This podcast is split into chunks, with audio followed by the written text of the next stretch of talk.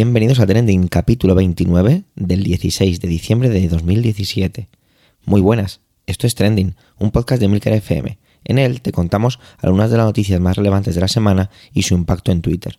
Mi nombre es Javier Soler y soy el presentador de este programa semanal. Pero tranquilos, que aparte de mi voz vas a escuchar aquí otras voces y muy interesantes. Adelante con ello.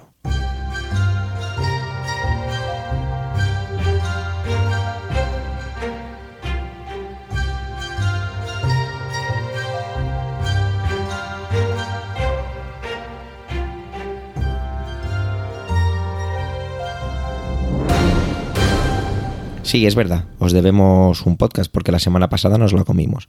Y es que el llamado puente de la Constitución nos pasó un poco por encima. Pero bueno, dejémonos ya de disculpas y empecemos a entrar en materia de esta semana.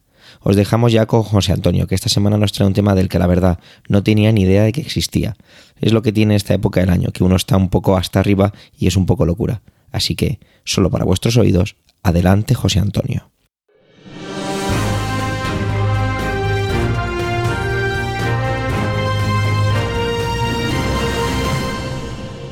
Hola Javier, hola a los compañeros y por supuesto y como siempre hola a todos los que nos escucháis.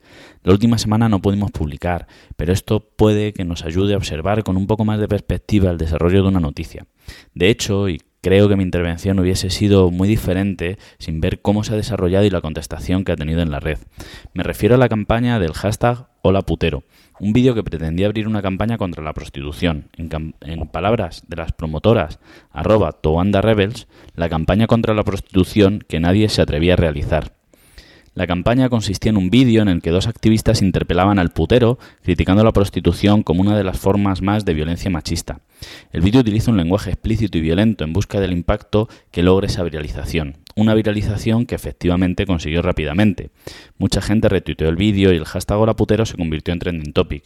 Los medios se hicieron eco de la noticia y en cierta forma se generó un cierto consenso sobre este tema. Sin embargo, esta campaña ha sido criticada por organizaciones de prostitutas como Aprosex o Colectivo Etaira.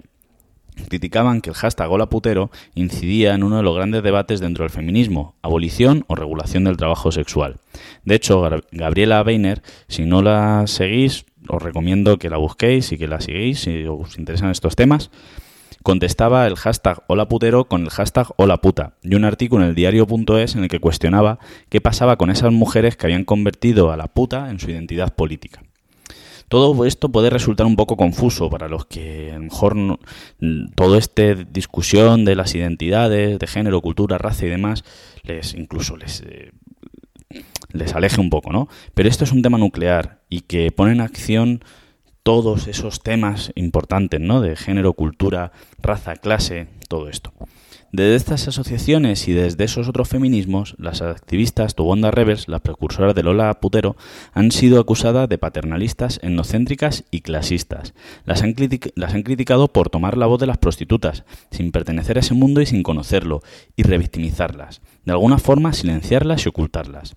Las han echado en cara que en su crítica a ese Hola Putero, a ese putero que objetualiza a la mujer, ellas la han cosificado, diciendo que solo eran unas tetas y unos agujeros, que por supuesto ellas no se veían así.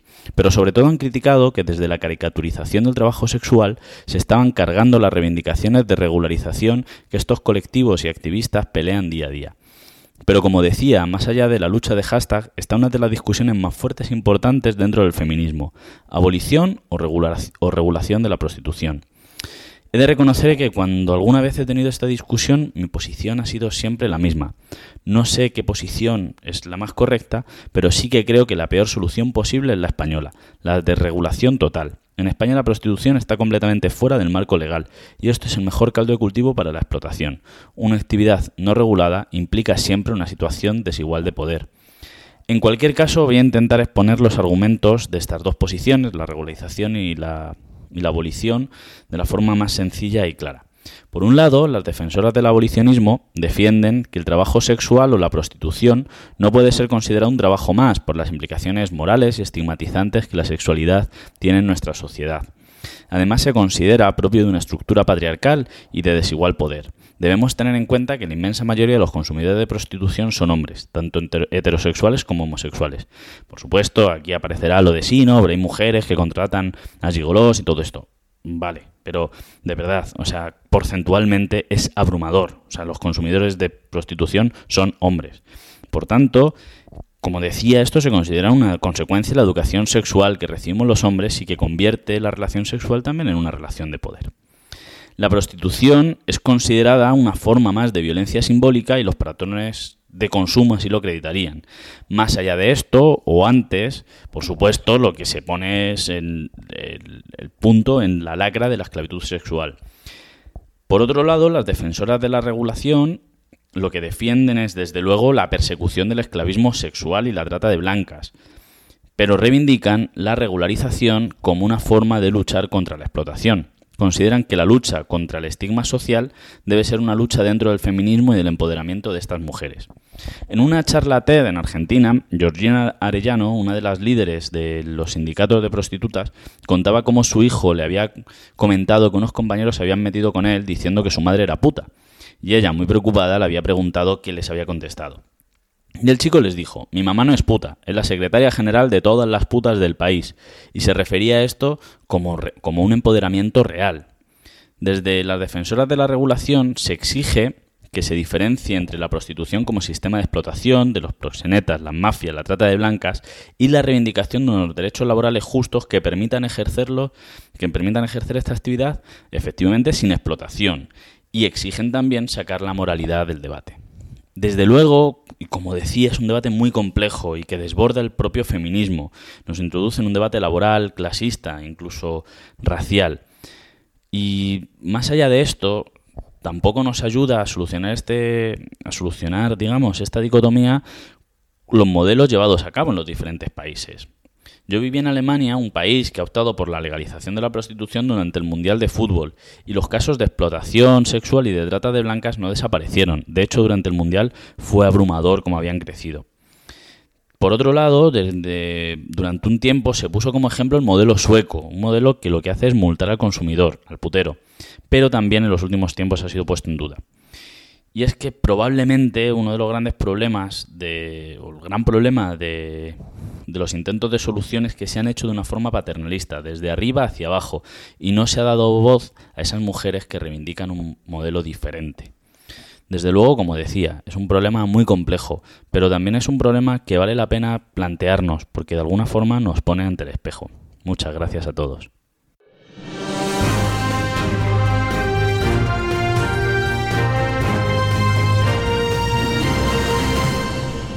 Manuel ha decidido contarnos algo que pertenece a la semana pasada, pero es que hay que reconocer que es una noticia de esas que caen como una canica de acero sobre mármol blanco.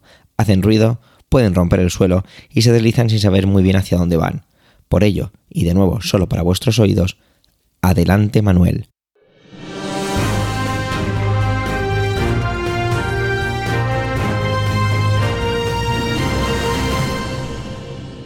El pasado 6 de diciembre, el presidente de los Estados Unidos de América, Donald Trump, declaró la ciudad de Jerusalén como capital del Estado de Israel. A partir de aquí se ha desatado una serie de acontecimientos protagonizados por una ola de violencia palestina en los territorios ocupados y por movimientos de ficha a modo de declaraciones por parte de países árabes y algún otro más occidental. También por parte de Israel ha habido sus propios movimientos de fichas y también la represalia en los territorios ocupados. Para poder entender lo ocurrido, es necesario que hagamos un repaso muy exprés por la historia de Israel y Palestina. El Estado de Israel es un Estado joven, apenas tiene 70 años de antigüedad, si bien el pueblo judío remonta y defiende su derecho a habitar estos territorios hasta 3.000 años atrás. De allí fueron expulsados por los asirios a finales del siglo VIII a.C. Fue ahí cuando comenzó la diáspora, el exilio, el primero, que luego vendrán más. Desde entonces y hasta 1947 el territorio quedó ocupado por los asirios, babilónicos, romanos, bizantinos, árabes, musulmanes, los cristianos de las cruzadas y finalmente por el Imperio Otomano. Tras la Primera Guerra Mundial, los británicos reciben el mandato de la Sociedad de Naciones de administrar el territorio de Palestina e ir dando los pasos necesarios para la futura creación del Estado de Israel.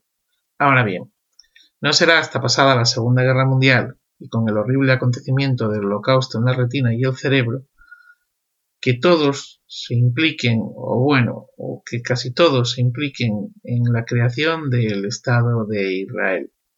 El sionismo, que es el movimiento que surge a finales del siglo XIX y que toma mucho cuerpo durante la primera mitad del siglo XX, también ha movido sus fichas y ha conseguido que finalmente las Naciones Unidas aprueben la creación del Estado de Israel.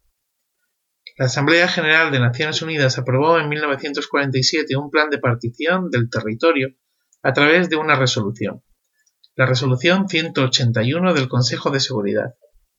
En esta resolución se establece un plan por el que se creaba un Estado judío, que fue proclamado al año siguiente bajo el nombre de Israel, y otro Estado árabe, que no llegó a constituirse por las guerras entre árabes e israelíes que se desataron inmediatamente. Según este plan, la región de Jerusalén, que incluía la ciudad y varias poblaciones próximas, como la propia Belén, debía permanecer bajo control internacional como corpus separatum. ¿Qué es un corpus separatum? Bueno, es un término que nos aparece ahí, significa cuerpo separado, y que empieza a utilizarse precisamente a través de las Naciones Unidas. El corpus separatum es un ente territorial cuyo futuro estaría regido por un consejo de administración de la propia ONU. Esto nunca llegó a ponerse en práctica por las guerras anteriormente citadas. La realidad fue que Israel ocupó buena parte de la ciudad. De hecho, el Parlamento israelí y las principales instituciones se encuentran allí, pues es la capital del Estado de Israel, aunque la ONU nunca lo haya reconocido, entre otras cosas por no generar lo que Donald Trump ha generado. Digamos que desde entonces, y a pesar de la ocupación israelí de más territorios de los asignados inicialmente, y a pesar de las tensiones y conflictos en Jerusalén, se había mantenido una especie de statu quo del que no siempre se hablaba, y que en mayor o en menor medida se mantenía en calma. Una calma sesgada, pero calma. Una calma volcánica, vale, pero calma. La pregunta ahora sería, pues si ya era la capital y funcionaba como tal, ¿qué supone que Donald Trump haya hecho esta declaración? Pues la ruptura de la calma.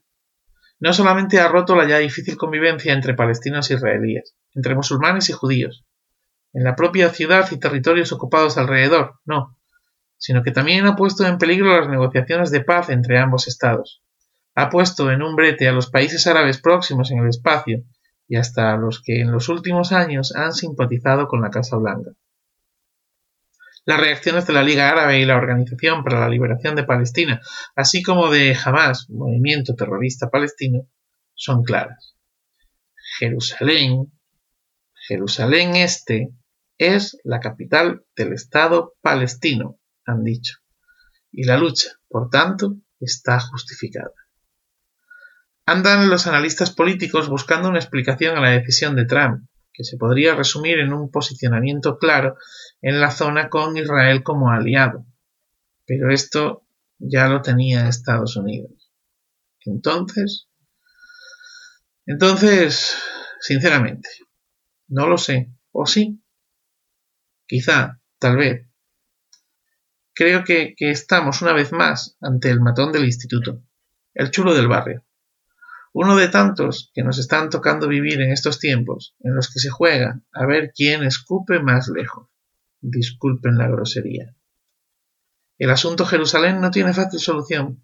Entraña una dificultad grande, pues además del valor geoestratégico o político que pudiera tener, goza de un valor religioso muy importante para las tres religiones, musulmanes, judíos y cristianos. El templo de Salomón, la cúpula de la roca desde la que Mahoma ascendía a los cielos al morir y el sepulcro de la resurrección de Cristo, entre otros, están allí según sus creyentes. Pues que los dioses nos pillen confesados. Feliz día y feliz vida.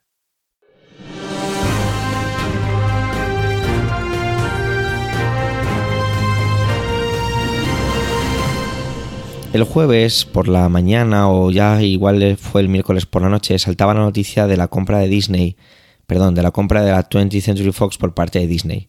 Por ello le pedí a Antonio Rentero del podcast Preestreno, un compañero que ya se ha pasado varias veces por Trending, que nos contara un poco sobre el tema. Así que, aquí, y de nuevo para vosotros, adelante, Antonio.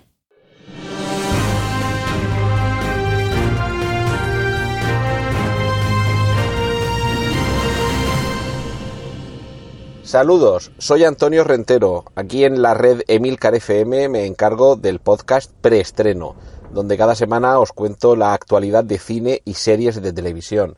Uno de los argumentos precisamente de esta semana ha sido la confirmación oficial de la compra que ha hecho Disney de parte de Fox, en concreto lo que se agrupa bajo no 20 Century Fox, sino sobre 21 o 21 Century Fox, que por lo que nos puede interesar un poco más es por ese fondo que incluye desde los Simpson hasta las películas de superhéroes, pasando por franquicias tan conocidas como pueda ser Aliens, Predator y compañía.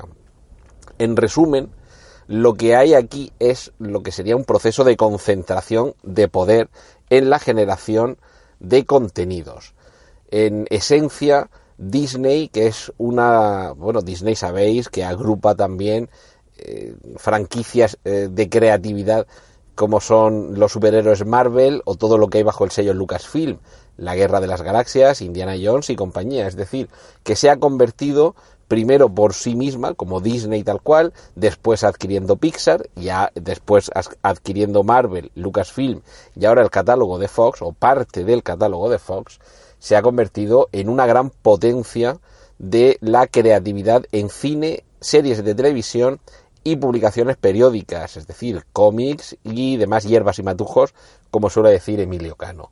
Bien, en concreto, sumando los estrenos de Disney y de Fox del último año, en taquilla tendrían más del 40% de los grandes taquillazos.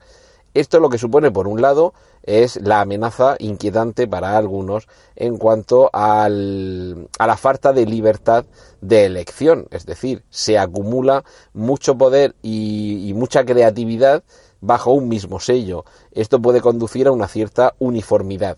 Es decir, si hay una única mano que domina una gran parcela de lo que podemos elegir ver, esto significaría una pérdida de libertad en torno a qué podemos elegir, porque al final estarían agrupados, digamos, bajo una misma dirección. Por otra parte, hay quien, como es mi caso, quien argumenta que todavía nos quedan un buen número de otros grandes estudios, de otras grandes firmas, bajo las que poder seleccionar otro tipo de contenidos. Tenemos desde Warner, que en el caso de las películas de superhéroes que últimamente están tan en boga, sigue manteniendo los derechos de DC. Tenemos a Sony, que en lo que respecta a cómics, únicamente a cómics de superhéroes muy conocidos, en fin, ya vamos a ir resumiendo, solamente le queda Spider-Man, pero bueno, tenemos DreamWorks, tenemos Universal, tenemos Paramount, en fin, seguimos teniendo dónde elegir, ¿de acuerdo? Hoy mismo he podido leer una noticia en CNBC que algún analista no se muestra demasiado favorable o no ve con demasiados buenos ojos esta compra y de hecho mantiene una calificación un poco a la baja, una reserva sobre el descenso en el precio de las acciones de Disney debido, en primer lugar, al desembolso. 44.000 millones de euros es lo que le ha costado a Disney hacerse con Fox, pero claro, eso ahora hay que pagarlo con dinero de Disney. Hay que tener también en cuenta que el nivel de ingresos procedente de la compra de ese catálogo, tanto de películas existentes como sobre derechos de futuras películas y de la futura explotación de películas hechas y por hacer, va a suponer una suculenta fuente de ingresos. Yo realmente no veo tan negativo esa apreciación, yo no comparto ese criterio y al contrario, si estos analistas que, como os decía esta misma mañana, decían que no le veían sentido a esa compra, sobre todo, y esto es lo que ya no termino yo de entender, si Disney quiere competir con Netflix, con Amazon y su plataforma de contenidos en streaming, con AMC o con HBO, que son otras productoras de contenidos que también disponen de sus propias plataformas de streaming, pues como digo, no le veo ningún sentido al no encontrarle sentido a ese movimiento de Disney, cuando precisamente de lo que estamos hablando es de que Disney atesora si la despojamos de todo lo demás, si nos quedamos solamente con Disney, es probablemente uno de los mayores generadores de contenidos de la historia del cine. Pero claro, si le vamos sumando todo el catálogo de Pixar, todo el catálogo relacionado con Marvel, todo el catálogo relacionado con Lucasfilm, básicamente Star Wars, Indiana Jones, y si además ahora le sumamos todo lo que tiene Fox, realmente lo estúpido sería no aprovechar todo ese gran catálogo y ponerlo a disposición de los clientes mediante tu propia plataforma de streaming, que se supone que el año que viene Disney va a presentar. Vistas así las cosas, si los competidores contra los que no se encuentra sentido en este movimiento se tienen que estar gastando su dinero en generar contenido propio, todos sabemos que el éxito en los últimos tiempos de Netflix ha sido precisamente ese, ofrecer contenido original y de calidad y que esencialmente es contenido de producción propia. Ya partimos con la ventaja que tiene Disney, que es contar con diversos canales de distribución de diversos productos y servicios, porque Netflix hasta ahora es una plataforma de streaming y de ahí procede sus ingresos. Pero Disney, además de llevarte al cine a ver películas, te lleva a sus parques de atracciones, te vende la ropa, te vende los muñecos y hasta el infinito y más allá. Con lo cual parece un poco del género tonto no disponer de uno de los mayores catálogos de contenido audiovisual del planeta y no lanzar tu propia plataforma de streaming. Que, en fin, esto va a ser cuestión de meses, pero sin duda va a ser 2018 el año en el que lo veamos.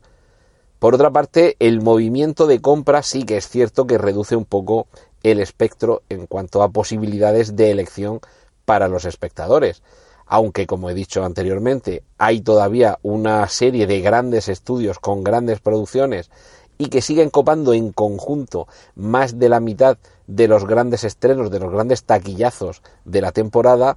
Lo cierto es que si lo sumamos todo, pues eso es un 60% entre todos contra un 40% solamente de Disney.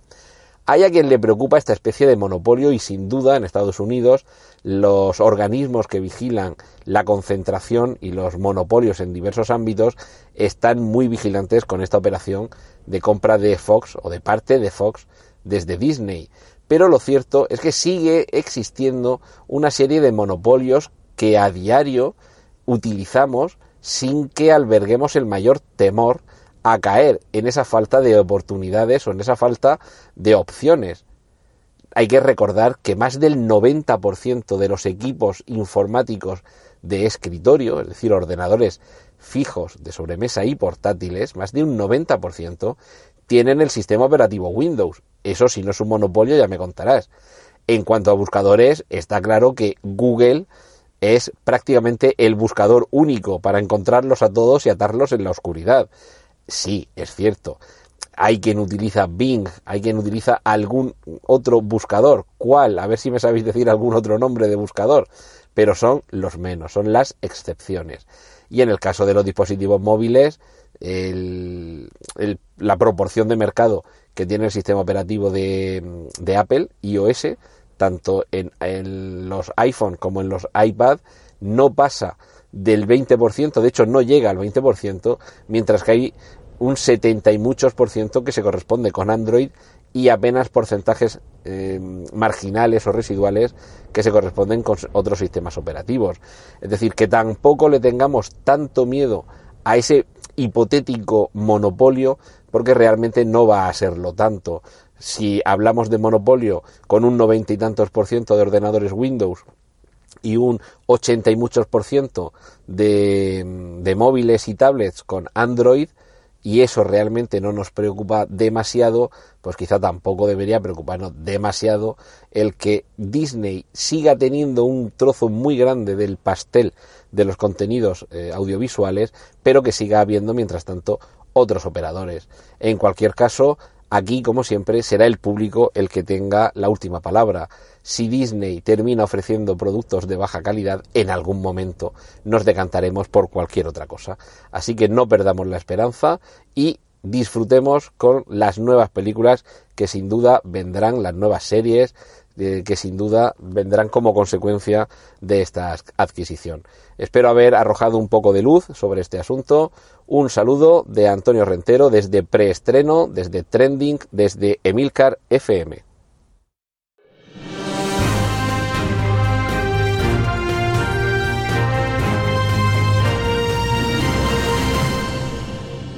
Ahora como un año más o menos, quizá algo más, la verdad es que no me acuerdo muy bien cómo fue la primera vez que oí la palabra Bitcoin.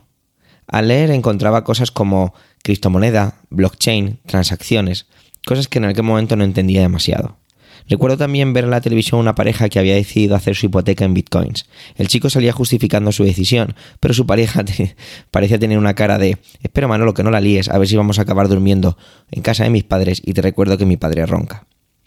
Desde entonces, de vez en cuando veía titulares con bitcoins en ellos, pero seguía sin enterarme de qué iba el tema.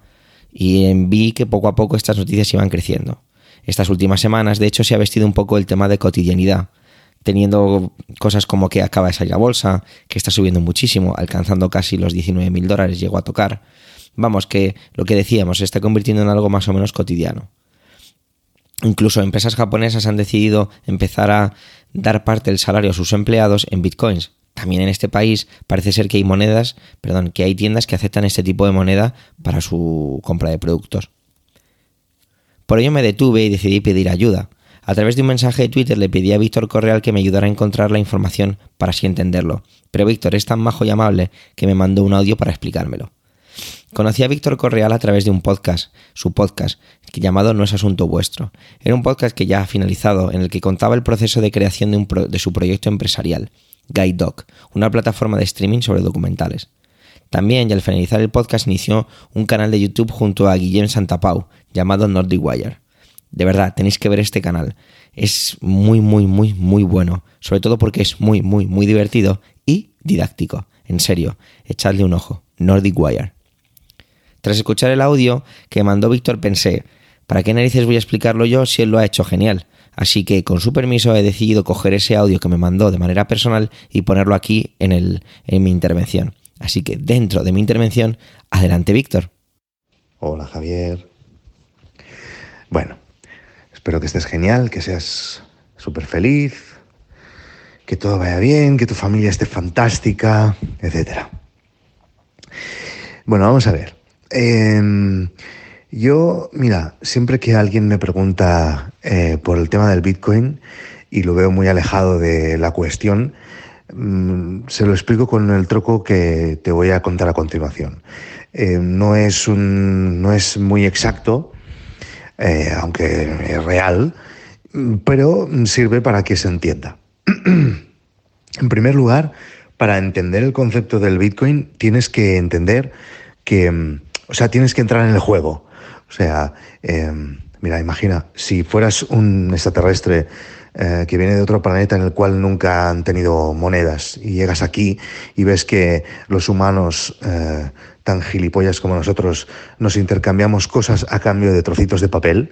O sea, por ejemplo, te puedes comprar un Tesla a cambio de trocitos de papel, no entenderían absolutamente nada. La moneda es un concepto que, bueno, lo hemos vivido desde pequeños y por eso lo vemos tan fácil, pero es una cosa muy extraña. Es un concepto que se basa en la confianza, ¿no? Y en la confianza en los bancos y en la confianza en los gobiernos y en los estados. Y como Satoshi Nakamoto, el creador o los creadores del Bitcoin, sabían que poca confianza puedes tener con los bancos y con los estados, y menos si son unos fascistas como los que tenemos aquí en España, pues intentó crear una cosa que fuera más justa. Entonces, ¿qué es el Bitcoin? Ya te digo, para entenderlo tienes que entrar en el juego, ¿no? Tienes que, igual que si fuera un juego de rol y te dicen que uno es mago y tiene poderes estos, no lo cuestionas, sencillamente dices, vale, este tiene estos poderes y por lo tanto puede hacer esto, puede hacer aquello. Pues de la misma manera, cuando tienes que pensar en el Bitcoin, tienes que pensar en unas reglas. Tú te inventas, Satoshi Nakamoto se inventó unas reglas y para entrar en el juego tienes que aceptar esas reglas. Y las reglas que se inventó son que... En vez de que una moneda se pueda crear cuando el Estado o el banco lo decida, es una moneda que solo se crea en el momento en que se resuelve un problema, por decirlo así.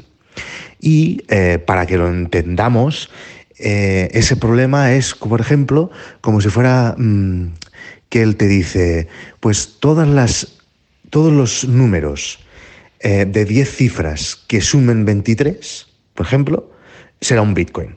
Eso no es así, evidentemente, es un algoritmo súper complicado, siempre el mismo, que si siempre queda ese mismo resultado, eso es un Bitcoin. Entonces, se trata de que esto que habrás leído, los mineros que minan Bitcoins, lo que hacen es intentar buscar la solución a esos algoritmos. Entonces, Satoshi Nakamoto calculó que había ese número finito de soluciones a esos problemas. Que eso mucha gente lo plantea como un problema, pero no es ningún problema, porque evidentemente hay bitcoins finitos, pero se pueden dividir para siempre, infinitamente. Entonces, tú a lo mejor no podrás comprar un bitcoin de aquí 15 años, pero podrás comprar 0,0001 bitcoin, y si el bitcoin está carísimo, pues tendrá un montón de valor, ¿no? Y ya está. Entonces, una de las cosas más importantes del Bitcoin, seguramente la más importante, es el blockchain, que también habrás leído. Y el blockchain, sencillamente, para entenderlo, es como una especie de registro, pero la gracia de este registro es que está compartido en un montón de ordenadores del mundo. Y en el momento en que se hace una transacción, esa transacción queda registrada al instante en un montón de ordenadores del mundo, de manera que no se puede hacer trampas. O sea, si yo compro este Bitcoin en este momento, queda registrado en un montón de ordenadores del mundo y, por lo tanto, queda ese registro ahí. Entonces, en todo el momento se tiene el control de cuántos Bitcoins hay, de quién los tiene, de cómo se pasan de un lado a otro, etcétera. Y ya está. Esta es la explicación que siempre hago y la gente lo acaba entendiendo.